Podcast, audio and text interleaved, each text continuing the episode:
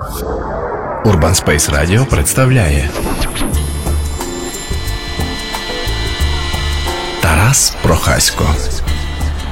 Цикл радіоісторій про місто.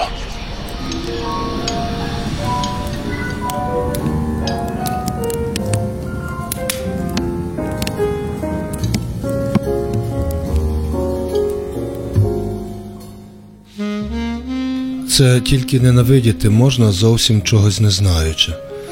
Незнання вже саме є достатньою підставою для ненависті, як і ненависть для небажання знати. Натомість любов потребує знання. Принаймні треба знати, що щось є, аби його полюбити, хай дуже абстрактно. Любов без знань неможлива, і чим знання про щось є більшими, тим любов отримує більше опертя. Це вже інша справа, що любити можна різні речі, і так звані позитивні, і негативні, приємні і не дуже. У середніх класах школи я дуже попалився у одному надзвичайно важливому документі, який називався Анкетою друзів. Був такий культурологічний феномен. Треба було якось відповісти на кільканадцять різних питань у чиємусь зошиті альбомі, прикрашеному вирізками з відкриток і журналів, стандартними романтичними рисунками, різнокольоровими фломастерами. Серед цілком практичних питань симпатії, антипатії, друзі і вороги серед однокласників були і світоглядні. Твої улюблені кольори, твої улюблені міста, твої улюблені напої. Сам не знаю, навіщо я повівся на участь у такому питальнику. Хоч зрозуміло, я ж був однокласником і було би дивним, якби пішов у повний відказ. Про напої я написав щось таке: молоко, квасне молоко, яблучний сік. Я їх справді любив, як удалі, він любив сир і їв багато сиру. З містами було складніше, бо мені тоді зовсім не подобалася сама концепція міста але якось вибрав те, що залишило приємніші враження Львів, Тракай і Делятин. Делятин я вважав містом, незважаючи на ганебне післявоєнне совєтське означення СМТ. Після таких відповідей я якийсь час вважався простаком. І не дивно, бо серед улюблених напоїв моїх однокласників були Джин Тонік, Шері Бренді і Чинзано, а першу трійку улюблених міст формували Париж, Лондон і Венеція. І це казали 12-річні радянські провінційні діти, які ще не вживали алкоголю і не мали жодного шансу бувати за кордоном. Серед нас не було навіть дітей-офіцерів, як у російських школах, які могли знати Потсдам, Лєгніцу і Улан-Батор. Роль простака мене не засмучувала, бо я знав своєї. Неможливо любити те, чого зовсім не знаєш. Вже пізніше я зрозумів, що у цьому випадку діти мали свою рацію. Вони любили слова і назви з кіно, а це вже достатній матеріал для любові. Але що було показовим? Івано-Франківська не любив ніхто. Не знаю, як у інших, але я його попросту ненавидів як місце неволі після дитячої волі у горах. Ненавидів, бо зовсім не знав, і цього було досить. Любов приходила із пізнанням.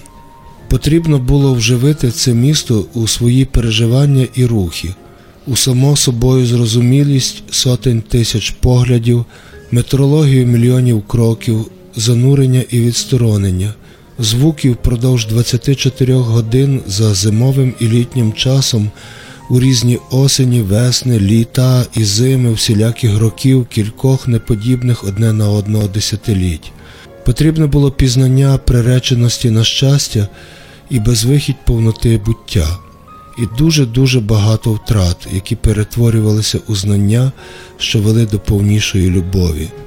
Центральний квартал, де ми були королями дахів і пожежних драбин, артерія Корзо, брами і подвір'я там, де їх не сподіваєшся, нічні входи через підземелля з трубами опалення у заборонені лікарні, цвинтар, який став сквером, не перестаючи цвинтарем бути, три кола бігу довкола озера сади за фурнітурним заводом, колії і ще колії, неймовірні за площею ближні дачі, нічні ріки, особливості нових міських редутів, крихівців, опришівців, Угринова, Микитинців, Вовчинця. Вже досить великі дерева серед багатоповерхових будинків на тих нових вулицях, назви яких завжди плутаєш, бо вони не мають наразі ніякого значення, бо тоді, коли було все важливе, їх ще не було. І віртуальна система колонок з водою, яких вже нема. І вже після цього всього пережитого і впущеного у себе стало зрозуміло, що це місто зовсім не ти, а якась цілком самостійна істота, яка живе своїм життям незалежно від того, наскільки ти його знаєш. І ще більше. За цей час вона встигла досить добре запізнати тебе, принаймні настільки, щоби змогти полюбити. І цього достатньо.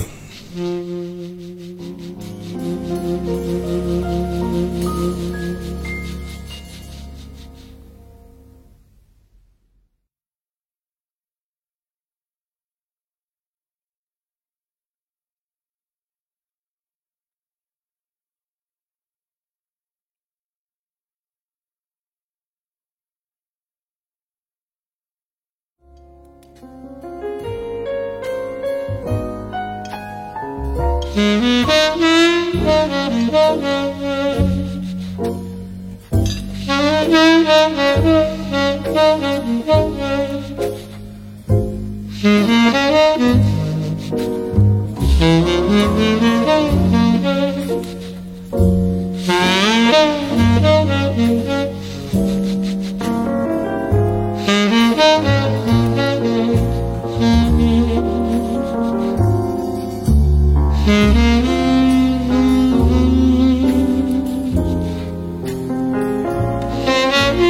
Thank you.